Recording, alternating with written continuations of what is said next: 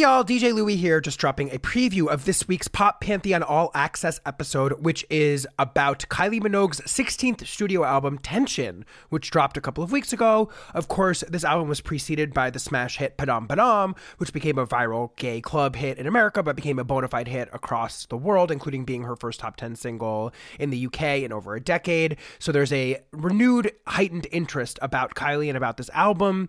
So I invited the critic Michael Cragg onto the show to discuss discuss tension with me. And if you like this clip and you want to hear the rest of the episode, you can subscribe at patreon.com slash poppantheon or click the link in the show notes of this episode to hear the rest of this episode plus at least three bonus episodes of the show per month and a ton of other perks. So without further ado, here is a snippet of my conversation with Michael Cragg about Kylie Minogue's Tension. Uh-huh.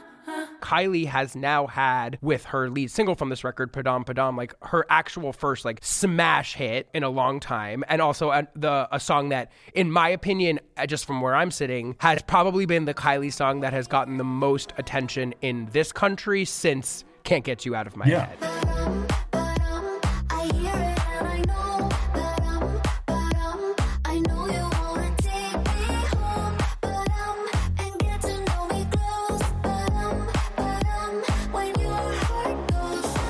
So, what did you make of the Padam Padam hoopla? I mean, this was a huge moment. Kylie kind of shocked the world, I think, in many mm. ways by the success of this song. And it's obviously important groundwork for talking about the rest of this record. What did you make of the Padam phenomenon? And, like, what do you think about that song in general? The Padam Padamic. I think. Yeah, the, the Padamic.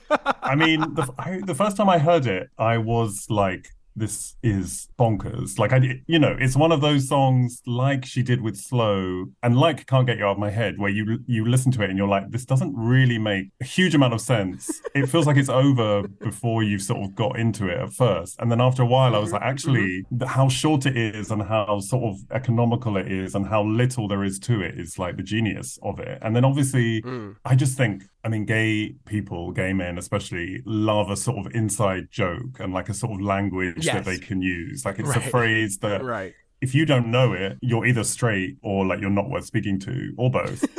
and so it became quite quickly. I mean, I remember watching. Honestly, those two things often go yeah. hand in hand. I remember seeing this thing on Instagram, like when it was really taking off in America. I get, you know, with TikTok and everything, and it was these two older gay guys being interviewed by like a younger gay guy, and they were talking about Padam, and the younger mm-hmm. guy had no idea what they were talking about, and it was like they immediately sort of ostracized him and were like, "You're going to look like such a fool when this goes online," and they were asking like other people that were walking by, and they all knew what it was, and I was like, "Oh my god, this is like really becoming." Becoming a thing because we live in a world now where it's you know monoculture doesn't really exist and like those water cooler yes. moments don't really exist anymore but this was like yeah. one of those moments where it felt like everyone was talking about this song and for someone mm-hmm. who's been around for that long who's you know i don't want to bring age into it but she's a 55 year old woman in a in yes. the pop right. music right. industry is like that's mm-hmm. insane for any of us to sort of be talking about it but it has all of yes. the elements that like make a sort of kylie single great and also make a sort of internet moment happen. You know, it's the Padam, mm. it's the weird title, it's the sort of robot voice at the beginning. It's sort of sexy mm-hmm. and like horny, but like not sleazy. You can sort of mm. share all the like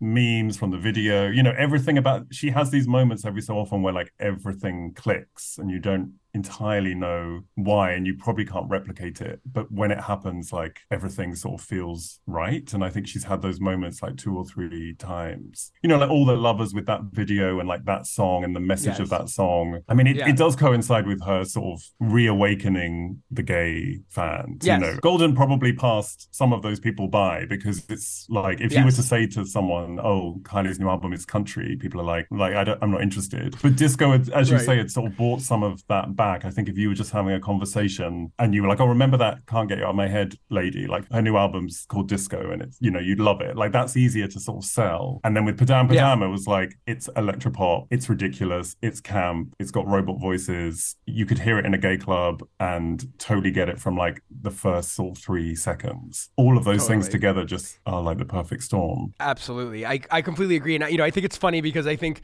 in some ways like latter period Kylie singles are like since spinning around can kind of like slot into two categories. It's like warm, swoony disco Kylie, a la Spinning Around or Love at First Sight, or even All the Lovers on some level. Kind of like this generous uh, spirit, mm. sort of motherly welcome you to the dance floor love song, disco song. And then you've got kind of like robo sex doll Kylie that's like can't get you out of my head or slow or like, you know, there's kind of like this certain mode of her. And Padam definitely fits into that latter vibe, which of course slots it in next to, you know, Kylie's biggest and most recognizable song yeah. to American audiences, which is Can't Get You Out of My Head, obviously.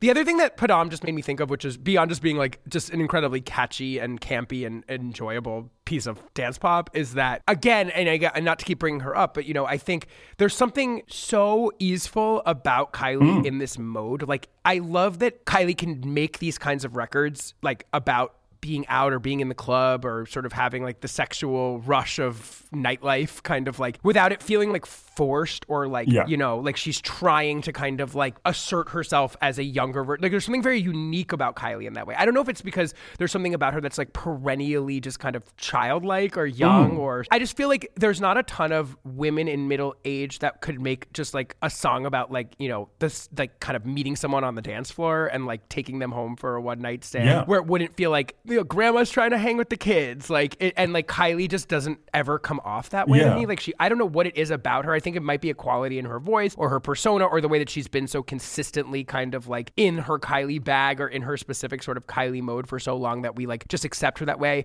Maybe it's the fact that she like is childless. I don't know what it is, mm. but like there's something about her where like she is able to skate in a way that so many artists of her generation like get dinged for fairly and unfairly. Yeah. I mean, I don't think that's necessarily like a fair assessment of, you know, obviously women of any age can go out and have fun and like have you know have a sexy night on the dance yeah. floor or whatever but like there's something about kylie where like her in that mode feels like especially not forced and like thirsty. Yeah. I think there's something not thirsty about her. I guess maybe that's like the thing I'm trying to land on in her. And I'm wondering like if you agree with that and what you think that is about. Like why is she able to kind of uniquely for a pop star of her age kind of like continue to occupy that particular space? I think it, a lot of those things are all sort of mixed together. Like it is the voice, it is the sort of history of her, like where she's come from. She was always billed as like the girl next door. That kind right. of energy has sort of stuck to her and she does sort of portray that and I guess because she was often put against Madonna, where the sexuality yeah. was much more sort of overt, it was much more in your face. Mm. You know, there was a real yeah. sense of like challenging, yeah, combative, and not yeah. like aggressive, but it kind of was like she wanted people to react. Yes. And I don't think Kylie consciously wants people to react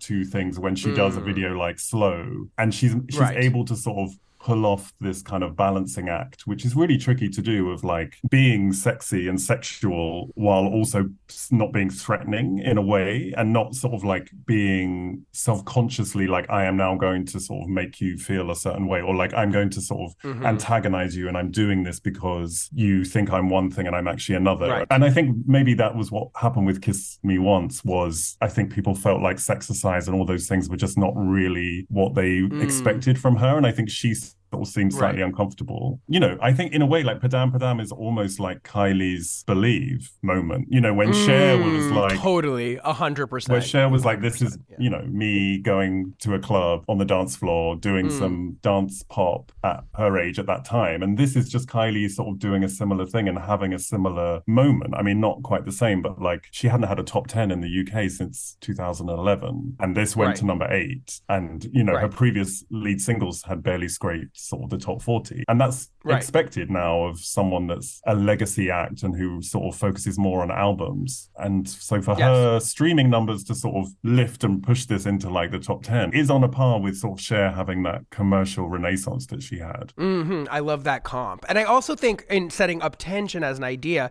the other thing that I guess we should sort of say about Kylie's last two records is they have been on some level concept albums. Mm. I mean, mm. you mentioned that Golden was sort of a country foray, Disco was obviously obviously dealing with the idea of like recreating the sounds of the late 70s. I wonder what Padam Padam made you think this new era was going to be about for Kylie, and also like maybe what you wanted this to portend for Kylie's next record. Like, were you into the kind of Kylie making concept records idea? Were you sick of mm. that? Like, was that serving her? And like in the wake of Padam Padam, what were you hoping for with Tension? I think what you don't necessarily want from Kylie is like self consciousness. And I think a concept album album, you do sort of need some of that. Like you need, she needs to sort of be aware of the framework. Oh, it's country, so I need to like mm. wear this, and the sounds need to sort of be this and that. And disco is sort of a similar thing. So I was happy as soon as I heard Padam Padam, I was like, okay, a there's no conceptual framework that can make this right. make sense. You know, like what what's the right. concept? Like heartbeats, like you know. So yeah. immediately I was like, okay, right. we're back to just sort of like fun, slightly sort of silly. And I don't mean that as like an insult, but right. just like fun, I guess. And also, we've come out of a period totally. of like very serious pop music, which has reacted to the very serious times that we've been through in recent mm-hmm. years. And obviously, mm-hmm. I feel mm-hmm. like now pop is hopefully moving away from that slightly. And I think Padam Padam also touched on that of just like, this is just right. a silly, amazing song about yes. getting off with someone in a club that's got a stupid yes. title. So I was immediately like, okay, I'm ready for this. I'm ready for like yes. weird electro Kylie. And I thought mm. maybe it would be a sign of something a bit weirder, maybe, than what I mm. what actually happened. So in that way, I don't think it is necessarily.